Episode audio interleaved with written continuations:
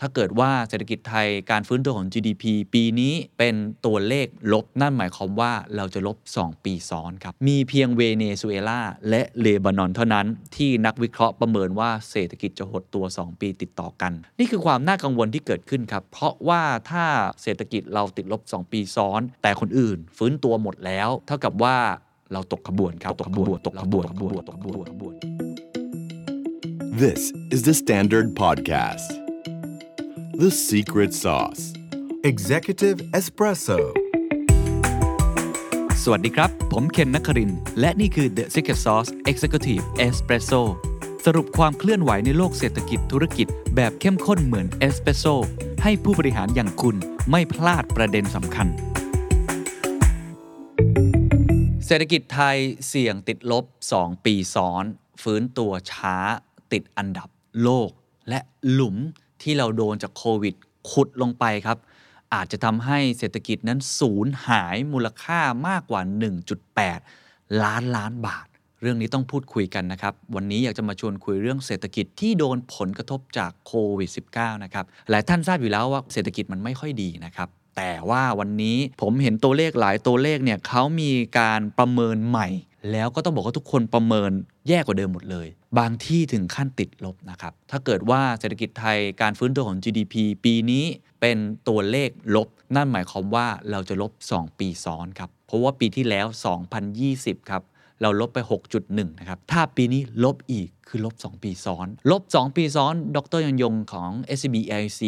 ได้บอกเอาไว้นะครับ ว่าจาก Bloomberg Consensus ครับเขาดูตัวเลขทั่วโลกเนี่ยนะฮะ forecast ออกมามีเพียงเวเนซุเอลาและเลบานอนเท่านั้น ที่นักวิเคราะห์ประเมินว่าเศรษฐกิจจะหดตัว 2 ปีติดต่อกัน ผมไม่อยากให้มันเป็นอย่างนั้นเช่นเดียวกัน เพราะฉะนั้นวันนี้เราจะมาพูดข้อเสนอทางออกด้วย แต่ว่าก่อนอื่น part แรกต้องไปดูก่อนครับว่า แต่ละเจ้าเนี่ยเขาประเมิน เปลี่ยนไปอย่างไรจากตอนแรก เพราะว่าส่วนใหญ่ก็ปรับลดลงหมดนะครับล่าสุดสดๆร้อนๆครับสภาพัฒน์นะครับได้ปรับประมาณการเศรษฐกิจนะครับตอนแรกประเมินไว้ 1.5 ถึง 2.5%ใหม่ตอนนี้คือเหลือ 0.7 ถึง 1.2%ผมไปดูเจ้าอื่นบ้างนะครับเอาอย่างแบงก์ชาติเองครับเดิมเนี่ยคาดว่าจะเติบโต 1.8%ใหม่เนี่ยเหลือ 0.7%ถ้าเป็นกกรคือคณะกรรมการร่วมภาคเอกชน 3 สถาบัน ตอนแรกประเมินไว้0ถึง1.5%ล่าสุดคือลบครับ ลบ 1.5 ถึง 0% ธนาคารโลกครับบอกว่าเดิน3.4%ใหม่ก็คือ 2.2% SCB EIC ครับเดิมประเมินไว้ 1.9%ลดลงเหลือ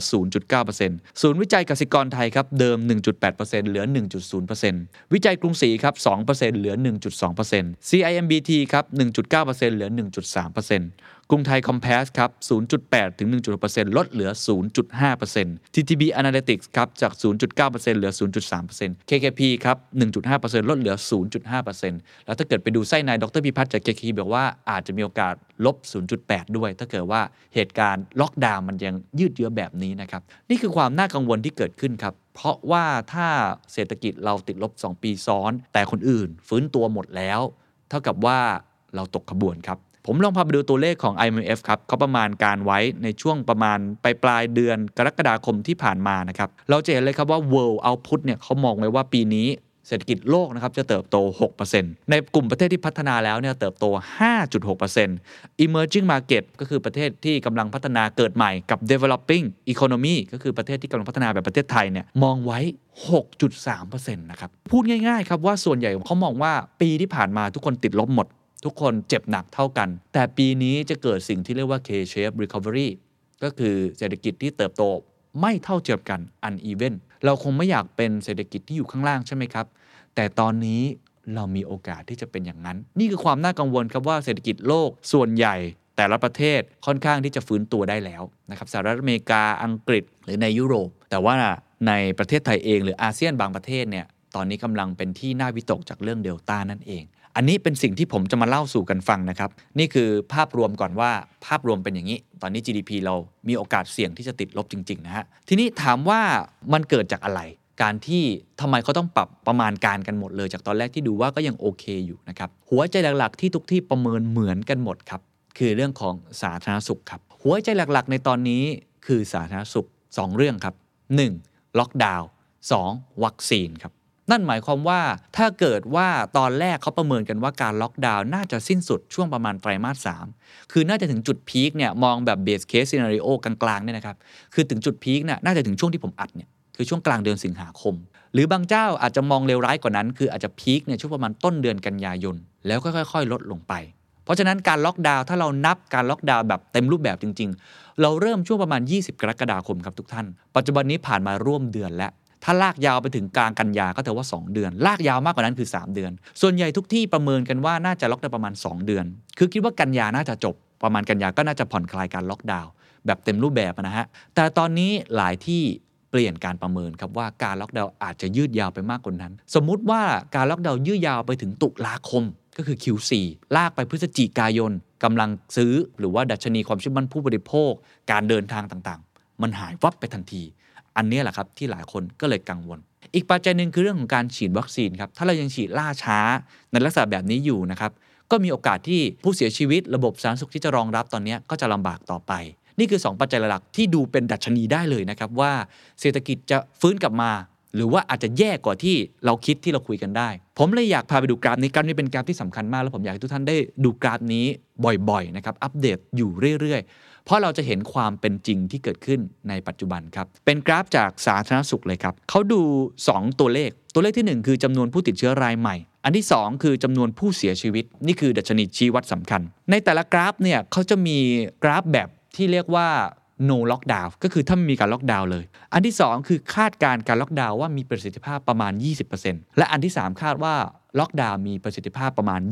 25% นาน 2 เดือน รวมทั้งสามารถเร่งฉีดวัคซีนผู้สูงอายุถึงเป้าหมายได้ใน 1-2 เดือน เพราะฉะนั้นมี 3 กราฟนะครับ เส้นที่ 1 เส้น no lockdown ซึ่งประเทศไทยไม่ใช่จุดนั้นและเราล็อกดาวน์ไปแล้ว เส้นที่ 2 คือคาดการณ์ว่าล็อกดาวน์เนี่ยมีประสิทธิภาพแค่ 20%ตอนนี้เราเป็นอย่างนั้นอยู่ หลายคนบอกล็อกดาวน์ได้ผลจริงไหมหรือไม่ได้ผลได้ผลครับ แต่ได้ผลน้อยมากกว่าที่คิด คือได้แค่ 20%ไม่เพียงพอ และกราฟที่ 3 สีเขียวครับ คือกราฟที่เราอยากเห็นมากที่สุดคือการ flattening the curve ลด จำนวนผู้เสียชีวิต ลดจำนวนผู้ติดเชื้อลงมาให้ได้ ซึ่งจะทำได้คือการล็อกดาวน์ต้องมีประสิทธิภาพมากพอ ซึ่งผมกล้าพูดเลยว่าตอนนี้ประชาชนทุกคนพยายามช่วยกันเต็มที่อยู่แล้ว ภาครัฐที่ต้องออกมาตรการเยียวยาจูงใจให้คนสะดวกใจ หรือว่าอาจจะทำให้ตัวเองรู้สึกว่าไม่ต้องออกมาทำงานก็ได้ ให้ได้มากกว่านี้ อันนี้ภาครัฐยังทำไม่เพียงพอ แล้วก็อันที่ 2 ก็คือเรื่องของการระดมฉีดวัคซีนในกลุ่มผู้สูงอายุที่เรียกว่า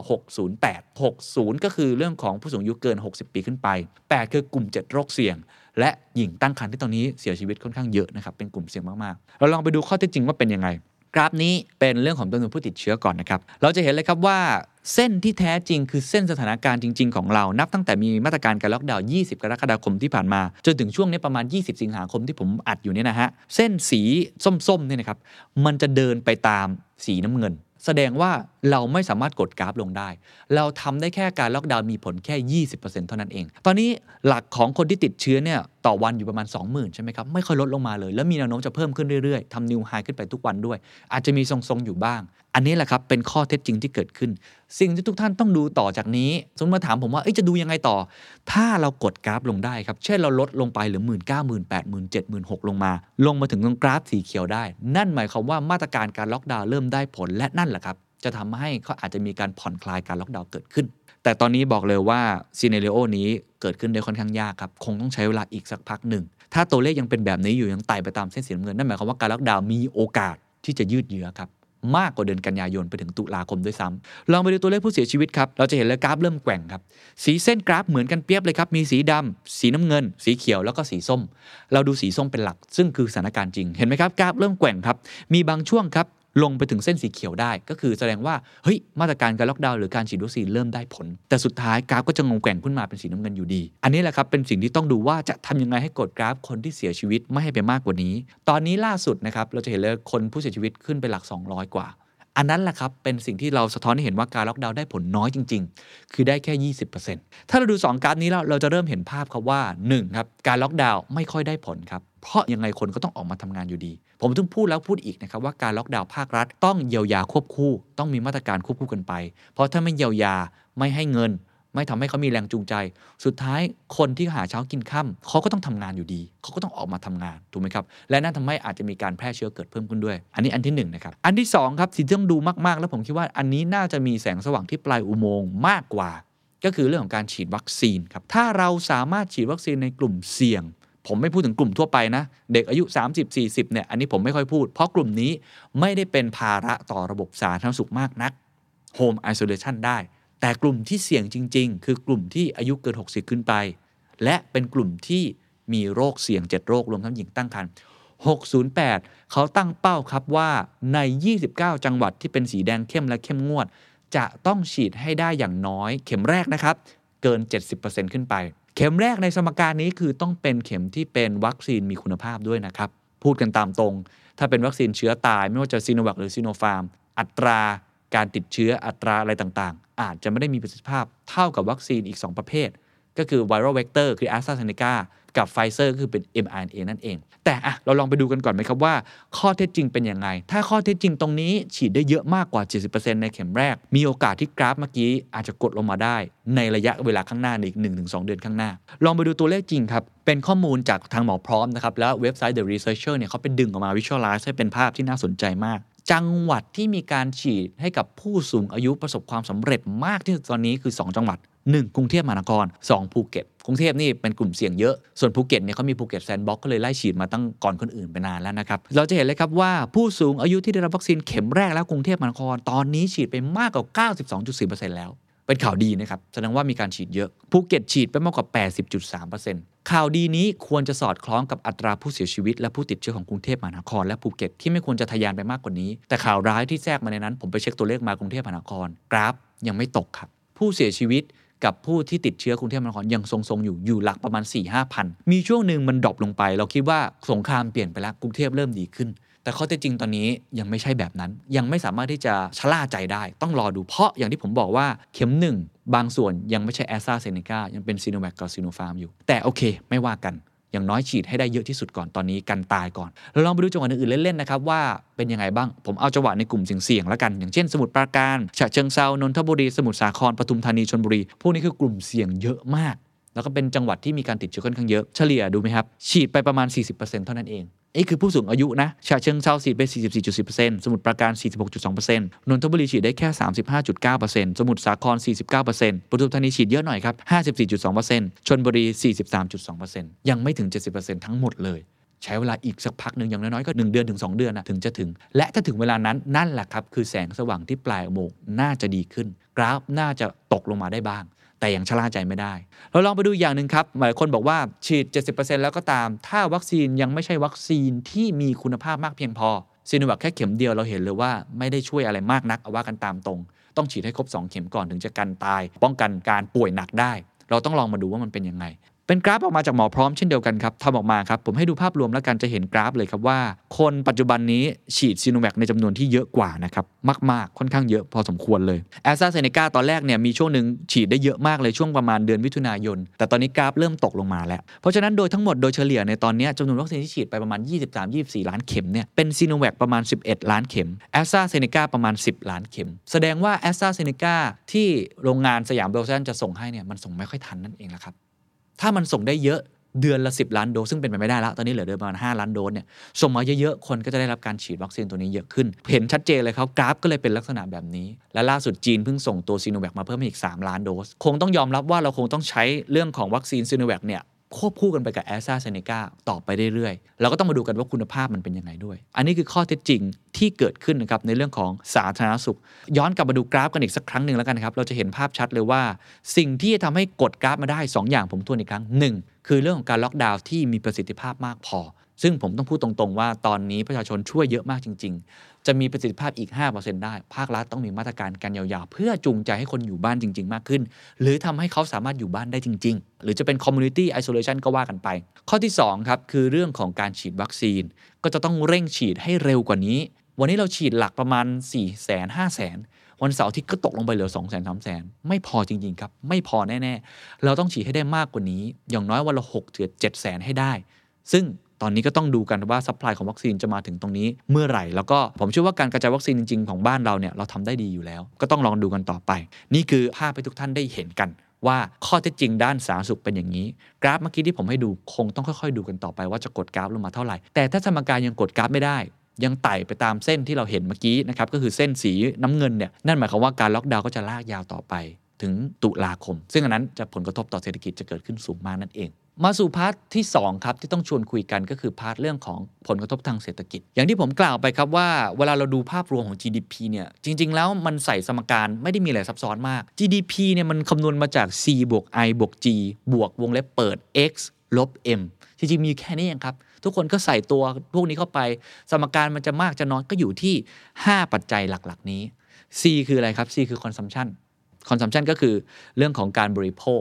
I คืออะไรครับ I คือ investment คือการลงทุนภาคเอกชน G คือ government spending คือรายจ่ายของรัฐบาล หรือมาตรการการอัดฉีดของรัฐบาลเยียวยาเข้าไป X คือการ export คือการส่งออก ลบด้วย import คือการนำเข้า GDP จริงๆ มีอยู่แค่นี้เอง ผมพาไปดูทีละตัวแล้วทุกท่านจะเริ่มเห็นภาพว่าทำไม อาจจะมีโอกาสติดลบในปีนี้ ไปดูตัว C จน consumption ครับ ผมให้ดูกราฟของตัว SBAc นะครับ ว่าผลกระทบที่เกิดขึ้นจากระลอกใหม่เนี่ยระลอก 3 ระลอก4เนี่ยมันกระทบกับเศรษฐกิจ หรือว่าธุรกิจกลุ่มไหนบ้าง กลุ่มธุรกิจที่ได้รับผลกระทบน้อยคือสีเขียวเนี่ยแน่นอนก็พวกอุปโภคบริโภค พวกอาหาร พวกยา การก่อสร้างอะไรต่างๆ ของพวกอสังหาเนี่ยไม่ค่อยกระทบมากนัก กระทบปานกลางเนี่ยก็จะเป็นอื่นๆที่เริ่มมีผลกระทบที่เกี่ยวข้องกับการเดินทางบ้าง ผลกระทบที่เกี่ยวข้องกับเรื่องกำลังซื้อบ้าง ได้รับปานกลางไปถึงฟื้นตัวช้าพวกค้าปลีกต่างๆตรงนี้จะเริ่มกลับมาแล้ว แต่ที่โดนซ้ำเติมแล้วก็ใช้เวลาฟื้นตัวนานมากๆครับ คือรีสอร์ทภาคธุรกิจภาคบริการ hospitality service โรงแรมที่พึ่งพานักท่องเที่ยว การบิน หรือว่าพวก hotel ต่างๆ อันนี้มันกระทบสุดๆ ไปเลย ก็พูดง่ายๆสิ่งที่กระทบหนักๆ ก็เป็นธุรกิจภาคบริการภาคท่องเที่ยว หรือว่าพวกค้าปลีกที่ไม่สามารถที่เดินเข้าไปในห้างสรรพสินค้าได้นั่นแหละครับเพราะเขาปิด พวกนี้คนยังไงก็ไม่ค่อยใช้จ่ายกับเรื่องที่อาจจะเป็นของของฟุ่มเฟือยมากนัก ก็ตรงไปตรงมา ก็เลยอยากจะเห็นตรงนี้ครับว่า ถ้าเราจะดูว่าการบริโภคเป็นอย่างไร เราต้องดูตัวเลขนี้ครับคือ ดัชนีผู้บริโภค ความเชื่อมั่นของผู้บริโภคหอการค้าทำมาทุกปีครับ ผมสรุปอย่างนี้เลยว่าเขาทำมาตั้งแต่ประมาณ 1999 ประมาณนี้นะฮะ เริ่มต้นมา ตอนนี้ประมาณ 20 กว่าปีทำมา ปีนี้เดือนกรกฎาคมล่าสุดตัวเลขเพิ่งออกมา ดัชนีความเชื่อมั่นบริโภคอยู่ที่ 40.9 ครับต่ำที่สุดเป็นประวัติการ ตั้งแต่มีการเก็บตัวเลขมาเลยนะครับ 22 ปี 10 เดือน ชัดเจนครับ นี่คือดัชนีความเชื่อมั่นบริโภค คนก็เลยไม่กล้าที่จะจับจ่ายใช้สอย เราไม่ต้องพูดถึงการเดินทางเพื่อจะไปโรงแรมอะไรต่างๆ ตอนนี้คนก็ไม่เดินทางเพราะว่าภาครัฐก็ขอความร่วมมือ จริง ๆ มันมีดัชนีอันหนึงคือ ดัชนีการเดินทาง Facebook Mobility Index เป็นแบบนี้นะครับเขาจะเห็นเลยว่าการล็อกดาวน์รอบนี้เมื่อเทียบกับรอบแรกไม่ค่อยต่างกันสักเท่าไหร่คือคนไม่ค่อยเดินทางเลย อันนี้อันที่หนึ่งอันที่สองครับเราจะเห็นเลยว่านักท่องเที่ยวต่างชาติที่เข้ามาหรือนักท่องเที่ยวในไทยเองก็ตามทีตอนนี้ มันไม่สามารถที่จะกลับมาได้ นี่คือหัวใจสำคัญนะครับ เพราะว่าเราล็อกดาวน์นานขึ้นถูกไหมฮะนักท่องเที่ยวเนี่ยผมเห็นล่าสุดผู้ว่าททประเมินว่าปีนี้น่าจะได้ประมาณ 1.2 ล้านคน แต่ข้อเท็จจริงต้องบอกว่าเป็นไปได้ยากมากๆครับทุกศูนย์วิจัยประเมินมาเหลือประมาณ 3-4แสนคน อันนี้คือต้องบอกว่ามองโลกในแง่ดีด้วยนะครับ ปกตินี้เรามีประมาณ 40 ล้านคนใช่ไหมครับ เดือนละประมาณ 2 ล้านกว่าคน ภูเก็ตแซนด์บ็อกซ์เปิดไปประมาณ 44 วันเนี่ยครับ มีนักท่องเที่ยวต่างชาติ 20,000 คน นี่ฮะนี่คือข้อเท็จจริงที่เกิดขึ้น เพราะฉะนั้นหายไปมากกว่า 95%ของตัวเลขนักท่องเที่ยว ความเชื่อมั่นผู้บริโภคในประเทศไม่มี เรื่องของนักท่องเที่ยวต่างชาติที่จะเข้ามา หรือนักท่องเที่ยวในประเทศเอง ก็ไม่ได้มีกำลังซื้อเข้ามากระตุ้น ก็ไม่แปลกใจครับที่ตัว C เรื่องของการที่คอนซัมชันตรงนี้มันหายไปเยอะมาก และอันนี้ส่วนใหญ่ทุกๆศูนย์วิจัยเอาตัวนี้ถอดออกไปค่อนข้างเยอะ คือหั่นออกไปค่อนข้างเยอะ จากการท่องเที่ยว และดัชนีความเชื่อมั่นของผู้บริโภคนั่นเอง ตัว I เช่นเดียวกันครับ investment อันนี้ก็ต้องไปตรงมาครับว่าคนก็ไม่กล้าที่จะลงทุน ภาคเอกชนเนี่ยตอนนี้ใครกล้าลงทุนเยอะๆบ้างครับ ผมว่าน้อยมากนะ ส่วนใหญ่ขายกิจการนะครับ ขายสินทรัพย์บางส่วนออกไป ถ้าคุณไปดูบริษัทในตลาดหลักทรัพย์ตอนนี้สิ่งที่เขาทำก็คือ เพิ่มสภาพคล่องเข้ามาเอาแอสเซทที่ไม่สำคัญขายออกไป ปล่อยเช่าบ้างอะไรบ้างหันออกไปบ้าง อันนี้เป็นสิ่งที่เขาตุนเงินสดเอาไว้กับตัวเอง การลงทุนอะไรต่างๆ คงลงทุนน้อยหน่อย อาจจะเป็นขนาดเล็ก ก็จะมีบางเจ้าที่พอที่จะลงทุนได้ หรือถ้าเราดูการลงทุนจากต่างชาติครับก็เป็นไปในทิศทางเดียวกันครับ ผมเอาตัวเลขที่ไม่ใช่การลงทุนแบบที่เป็นเชิง productivity ที่เป็น physical ละกัน เป็นเชิงการเงินตลาดหุ้น เราจะเห็นเลยครับว่าปี 2514 ครับ ช่วงประมาณ 6 เดือนที่ผ่านมาเนี่ยนะครับ คนต่างชาติเนี่ยแห่ถอนออกไปจากตลาดหุ้นไทยเนี่ยร่วม1 0 0 0 0แสนล้านแล้ว จริง ๆ ต้องบอกว่าตั้งแต่ปี 60 มาเนี่ยในรอบประมาณ 5 ปีนี้ต่างชาติถอนออกมาไปเยอะมากเลยครับ คือเอาเงินออกจากประเทศเราไปค่อนข้างเยอะไปลงทุนในประเทศอื่นที่อาจจะมีแรงดึงดูดมากกว่า นี่ก็เป็นภาพสะท้อนที่ทำให้เห็นนะครับว่าไอตัว C และตัว I เนี่ยมันค่อนข้างยากมันหันไปค่อนข้างเยอะ ถามว่าความหวังอยู่ที่อะไรอยู่ที่ตัว G กับตัว X ครับผมไปตัว X ก่อนก็คือ Export Export เนี่ยต้องบอกว่าเป็นพระเอกเลยในปีนี้การส่งออกก็เติบโตดีจริง ๆ นะครับ เมื่อเทียบในจากปี year on year เนี่ยเติบโต 10-20%ตลอด โดยเฉพาะกลุ่มธุรกิจที่สามารถที่จะส่งออกไปในประเทศที่เขาฟื้นตัวแล้ว อเมริกา อังกฤษอะไรต่างๆ นะครับ พวกอาหารสัตว์ พวกอาหารอิเล็กทรอนิกส์ไปได้ค่อนข้างดีมาก ก็การส่งออกก็เป็นพระเอก แต่ความเสี่ยงและความน่ากังวลที่ทุกคนออกมาพูดตรงกันก็คือเรื่องของ supply chain shock ครับ ไม่ว่าจะเป็นเรื่องของตู้คอนเทนเนอร์หรือกระบวนการผลิตในประเทศ ถ้าเกิดว่าโควิดไปติดที่โรงงาน ตอนนี้มีคลัสเตอร์ติดในโรงงานค่อนข้างเยอะนะครับคลัสเตอร์โรงงานอาหารคลัสเตอร์โรงงานอิเล็กทรอนิกส์อุตสาหกรรมต่างๆเนี่ยถ้าเกิดว่าคุมไม่อยู่นักเศรษฐศาสตร์ทุกคนก็ออกมาเตือนเหมือนกันว่า ก็ทำให้กำลังการผลิตเราช็อกออกไป เพราะว่าไม่สามารถที่จะผลิตได้ เราก็ไม่สามารถที่จะส่งออกได้นั่นเอง แม้ว่าประเทศอื่นๆอยากจะออเดอร์สินค้าเราก็ตาม อันนี้เป็นสิ่งหนึ่งที่ต้องระวัง ตอนนี้ก็มีมาตรการเรื่องของการ bubble and seal ออกมาแล้วก็ต้องทำให้มันรัดกุมต้องทำให้มันดีที่สุดต้องระมัดระวังอย่างมากอีกทั้งยังมีเรื่องของตู้คอนเทนเนอร์ที่ก็ยังเป็นปัญหาใหญ่อยู่เหมือนกัน แต่อย่างน้อยการส่งออกปีนี้น่าจะเป็นพระเอกได้ค่อนข้างเยอะนะครับอีกอันนึงคือเรื่องของตัว G ครับตัว G นี่ก็พูดกันค่อนข้างเยอะมาก เรียกได้ว่าเป็นฟางเส้นเดียวที่น่าจะยึดทุกอย่างไว้ในปีนี้ให้ได้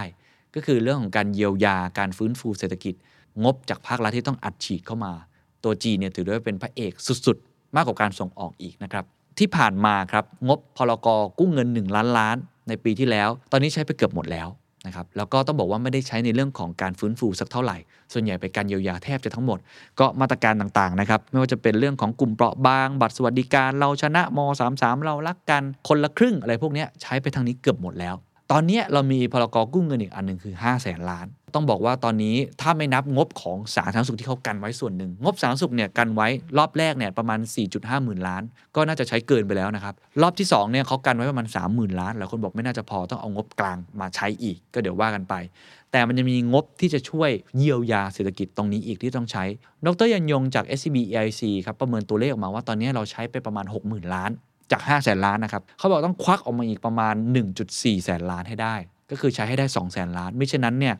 หลุมมันจะลึกกว่าเดิม SCB EIC ทำตัวเลขไว้ค่อนข้างน่าสนใจลองดูครับเขาบอกว่าแม้ว่าการระบาดรอบ 3 จะรุนแรงกว่าการระบาด 2 รอบก่อนหน้า แต่มาตรการเยียวยาที่ออกมาล่าสุดกลับมีน้อยกว่าเขาลองคูณบวกลบคูณหารมาให้เราจะเห็นตัวเลขชัดเจนเลยครับว่า รอบแรกเนี่ยความรุนแรงระบาดน้อย จบเร็ว ประมาณเดือนครึ่งก็จบแล้วจำได้ไหมครับ แต่ตอนนั้นเนี่ยมาตรการที่อัดลงมาเนี่ยประมาณ 3 5 0 0 0 0 ล้าน รอบที่ 2 ระบาดมากกว่าจบเร็ว อันนี้ที่สมุทรสาครช่วงปลายปลายปี แล้วก็ลามไปถึงต้นปี รอบนี้ครับอัดเงินไปประมาณ 2 5 0 0 0 0 ล้าน รอบล่าสุดครับระบาดวิกฤตสุดๆนะครับแล้วตอนนี้ก็ยังไม่จบเลย จบช้าด้วย เขามีการอัดเงินลงมานับล่าสุดเลยก็คือการชดเชยลูกจ้างนายจ้าง 29 จังหวัดหลายคนได้รับประกันสังคมเนี่ย50% ของเงินเดือน นายจ้างก็ได้เพิ่มสมทบไปอีก 3,000 บาท อะไรก็ว่ากันไปคูณด้วยจำนวนลูกจ้างที่เรามีไม่เกิน 200 คนเนี่ยอัดลงมาแล้วรวมๆทั้งหมดครับในตอนนี้นะครับ164,000 ล้านบาท วิกฤตกว่า แต่งบที่อัดฉีดลงมากลับน้อยกว่า เพราะฉะนั้น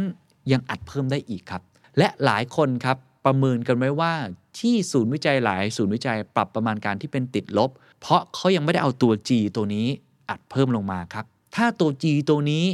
ยังพอที่จะเป็นกำแพงหรือว่า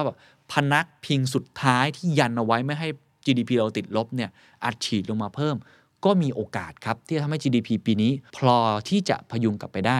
ล่าสุดผู้ว่าแบงค์ชาติพบสื่อครับ ท่านพูดอย่างนี้เลยนะครับ ท่านบอกว่า ตอนนี้โควิดสร้างหลุมรายได้ขนาดใหญ่ในระบบเศรษฐกิจไทย ในช่วงปี 2563 ถึงตอนปี 2564 คาดว่ารายได้จากการจ้างงานจะหายไปถึง 1.8 ล้านล้านบาท จากนายจ้างและอาชีพอิสระ 1.1 ล้านล้านบาท และลูกจ้าง7แสนล้านบาท เมื่อมองไปข้างหน้าครับ การจ้างงานคงฟื้นตัวไม่เร็ว และรายได้จากการจ้างงานในปี 2565 คาดว่าจะหายไปอีกราว8แสนล้านบาท ซึ่งหมายถึงว่าในปี 2563 ถึง 2565 หลุมรายได้อาจจะมีขนาดถึง 2.6 ล้านล้านบาท อาการแรกเนี่ยก็คือเรื่องของของรายได้นะที่ถูกกระทบ เราเรียกกันภายในเหมือนว่าเป็นหลุมรายได้นะฮะที่มันหายไป คือถ้าดูข้อมูลย้อนหลังเนี่ยนะครับสปีที่ผ่านมาเนี่ยรายได้รวมแล้วเนี่ยหายไปของโครเรือนต่างๆนะครับหายไปเนี่ยประมาณ 1.8 ล้านล้านนะฮะ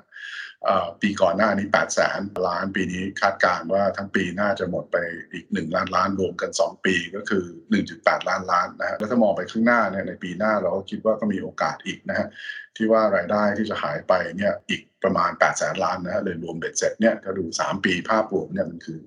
รายได้หายไปของครัวเรือนเนี่ยนะครับดรอปลงไปเนี่ย 2.6 ล้านล้านนะเทียบกับตัวเลข GDP ก็ถือเป็นสัดส่วนที่ที่ที่ใหญ่นะฮะและมีนัยยะ โอ้โห นี่หลุมค่อนข้างลึกมากนะครับ เขาจึงแนะนำอย่างนี้ครับ เขาบอกว่าแนะให้รัฐกู้เพิ่มอีก 1 ล้านล้านบาท แม้ว่านี้สาธารณะจะพุ่งชน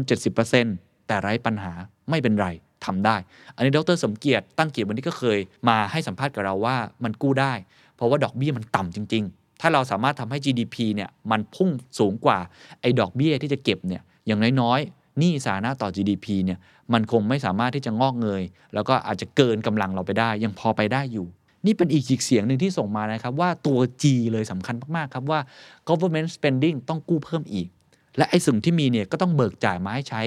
ได้อย่างมีประสิทธิภาพด้วยครับโดยสรุปครับ เราจะเห็นเลยนะครับว่าความเสี่ยงของเศรษฐกิจไทยที่จะติดลบ 2 ปีซ้อน มีจริง ๆ ครับ ถ้าดูจากสมการทั้งหมดมีจริง ๆ พระเอกของเราตอนนี้คือตัว G แล้วก็ตัว X government spending ทุกคนพูดคล้าย ๆ กันครับว่าจะต้องเบิกจ่ายมาใช้อย่างมีประสิทธิภาพ แล้วก็หลุมมันลึกกว่าที่คิดครับ เราอาจจะต้องมีการกู้เพิ่มแบงก์ชาติบอกว่ากู้เพิ่มอีก 1 ล้านล้านนะครับ ก็ต้องลองดูว่าตัว G จะช่วยพยุงเศรษฐกิจไปได้มากน้อยแค่ไหน ตัว X ครับ Export คาดว่าปีนี้คงโตมัน 16%ก็คงเป็นพระเอก แต่จะทำอย่างไรที่จะทำให้ตัว X นี้มันยั่งยืนได้ด้วย ตอนนี้เงินบาทอ่อน ตัว X ก็อาจจะทำให้มีผลประกอบการที่ดีขึ้นด้วย แต่ตัว X นี้ก็ต้องประคองไม่ให้เกิด supply chain shock ต้องประคองไม่ให้เรื่องโควิดเนี่ยไปเป็นคลัสเตอร์ในโรงงาน ซึ่งอาจจะซ้ำเติมเราเข้าไปอีกนะครับ รวมทั้งสิ่งที่จะทำให้ทุกอย่างมันฟื้นตัวได้เร็วขึ้น และไม่ติดลบไปมากกว่านี้ ก็คือเรื่องของมาตรการสาธารณสุขครับ อันดับที่ 1 การล็อกดาวน์จะต้องมีประสิทธิภาพ นั่นหมายความว่าภาครัฐจะต้องสนับสนุนให้คนสามารถล็อกดาวน์ได้จริง ๆ สามารถอยู่ที่บ้านได้จริง ๆ การสุ่มตรวจ การทำอะไรต่างๆเนี่ยจะต้องเร่งทำให้มีประสิทธิภาพมากขึ้นกว่านี้ 2 การฉีดวัคซีนครับเกมไม่มีทางจบครับยังไงถ้าเกิดว่าเราล็อกดาวน์ไปเรื่อยๆ มันบาดเจ็บกันหมด จะทำยังไงให้คนเนี่ยป่วยน้อยที่สุด มีอาการป่วยหนักน้อยที่สุดเพื่อจะได้ไม่เป็นภาระต่อระบบสาธารณสุขก็คือการฉีดวัคซีนครับ supply ของวัคซีนต้องมีมาอย่างเพียงพอ แล้วก็ต้องกระจายให้ได้มากที่สุด และต้องเป็นวัคซีนที่มีคุณภาพ mRNA อันนี้ก็ต้องลองดูกันต่อไปว่า จะทำได้เร็วกว่านี้ได้หรือไม่ ถ้า2อย่างนี้ไม่ได้ต้องบอกเลยครับว่ามีโอกาสเสี่ยงจริง ๆ และบาดแผลที่จะลึกมากกว่าเรื่องของแค่ GDP ติดลบมี 3 อย่างด้วยกันครับ อันที่ 1 คือแผลเป็นเราจะเยอะมากครับ คือหนี้ครัวเรือนเราสูงสุดเป็นปรติการอยู่แล้วแต่ 90%อยู่แล้ว จะสูงไปมากกว่านี้อีก เพราะว่าการจ้างงาน การตกงาน หรือว่าในเรื่องของ OT อะไรต่างๆ งานที่หายไปแรงงานที่เคลื่อนย้ายเนี่ยมันก็จะส่งผล ทำให้หนี้เนี่ยมันเป็นปัญหาที่สะสม อันที่2ครับคือเรื่องของความเหลื่อมล้ำก็จะเกิดขึ้นอีก นี่คือแผลเป็นที่น่าเป็นห่วงมากๆ เมื่อมีหนี้ไม่สามารถกู้เงินได้ ก็ต้องไปกู้นอกระบบ ก็จะเกิดเรื่องของความเหลื่อมล้ำเกิดขึ้น ธุรกิจบางธุรกิจกลายเป็นธุรกิจซอมบี้ครับตายไปเลย ไม่สามารถกลับมาฟื้นได้อีกครั้ง ความเหลื่อมล้ำก็จะเกิดขึ้น เมื่อความเหลื่อมล้ำเกิดขึ้น ก็เจอกับปัญหาที่หลายคนเนี่ยเริ่มเห็นแล้วในตอนนี้ ก็คือเรื่องของการเมืองครับ ตอนนี้การเมืองเริ่มเกิดแล้วนะครับ เราเห็นการประชุมบนท้องถนนแน่นอน ส่วนหนึ่งมาจากข้อเรียกร้องเรื่องการบริหารจัดการที่ล้มเหลวของภาครัฐ แต่หลายๆ นักวิเคราะห์เชื่อกันครับว่า ส่วนที่จะทำให้คนออกมาชุมนุมมากกว่านี้ หรือมีพัฒนาการการชุมนุม และอาจจะกระทบต่อเศรษฐกิจได้ ในระยะข้างหน้า คือเรื่องของความเหลื่อมล้ำคือเรื่องของปากท้อง ถ้าเราไปดูครับการชุมนุมที่ผ่านมาเนี่ยปัญหาหนึ่งที่ทำให้คนออกมาเยอะที่สุดคือเรื่องปากท้องครับคือเศรษฐกิจมันไม่ดี ถ้าเศรษฐกิจมันไม่ดี รวมกับเรื่องของอุดมการทางการเมือง รวมกับความไม่เชื่อมั่นในตัวภาครัฐ ที่เขามองว่ามันล้มเหลว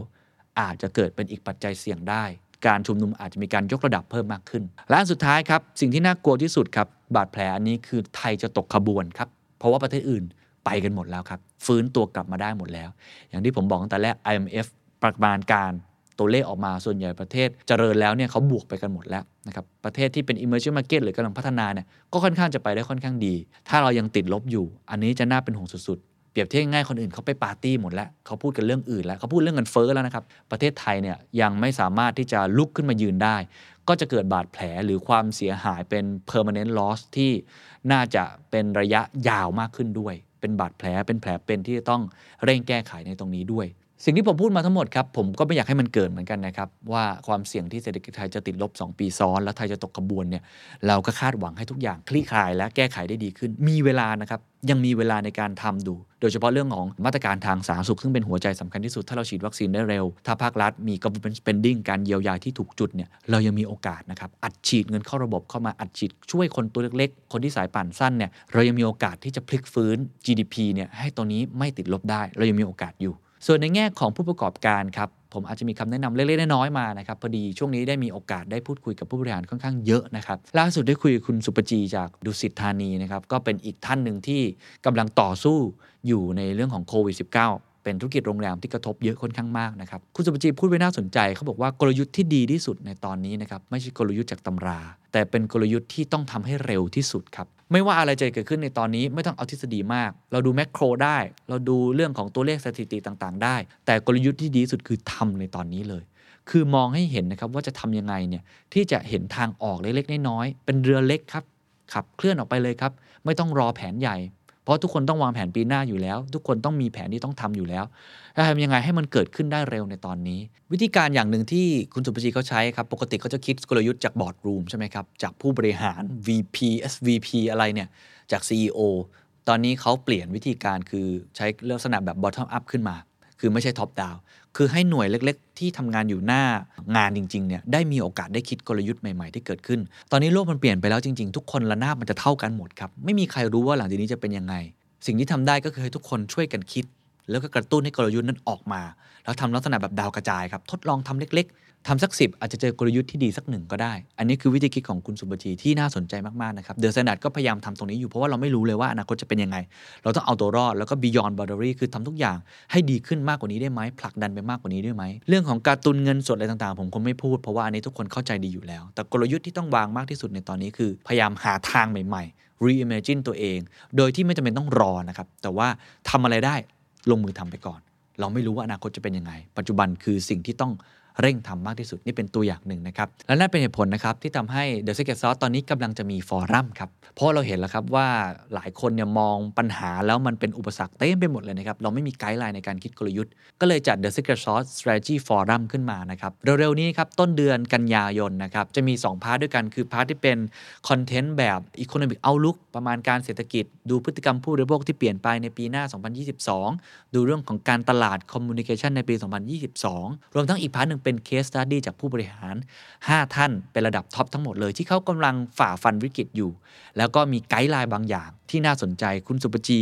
ก็เป็นหนึ่งในนั้นด้วย เดี๋ยวเร็วๆนี้ผมคงจะมาเล่าสู่กันฟังว่ารายละเอียดเป็นยังไงนะครับ แต่ว่าเตรียมพร้อมเอาไว้ครับ เราจะมีฟอรัมตรงนี้ เพื่อทำให้ทุกคนได้สามารถไปวางแผนกลยุทธ์ของตัวเองได้ ช่วงประมาณปลายเดือนสิงหาคม คงจะได้มีการขายบัตรกันอีกครั้ง แล้วก็ต้นเดือนกันยายนคงจะได้เจอกันนะครับ และนี่คือทั้งหมดนะครับของพอดแคสต์ในวันนี้หวังว่าทุกท่านจะได้รับข้อมูลที่เป็นประโยชน์นะครับผมยืนยันอีกครั้งว่าผมพูดทุกอย่างตามข้อเท็จจริงที่เกิดขึ้นนะครับ ผมพยายามไม่ปฏิเสธความจริง ที่โอกาสนั้นอาจจะเดินไปสู่จุดที่มันมืดมนหรือเลวร้ายกว่าเดิม นี่คือสิ่งสำคัญครับ ที่เราต้องเตือนให้เกิด wake up call แล้วเราจะได้ช่วยกันเตรียมตัว อย่างน้อยๆ เราจะได้รู้ครับว่าหนทางข้างหน้า worst case scenario เป็นยังไง และเรามาช่วยกัน ผมเชื่อว่ากำลังใจของทุกท่านยังมีอยู่ และผมเชื่อว่าเราจะสามารถฝ่าฟันวิกฤตครั้งนี้ไปด้วยกันได้ สวัสดีครับ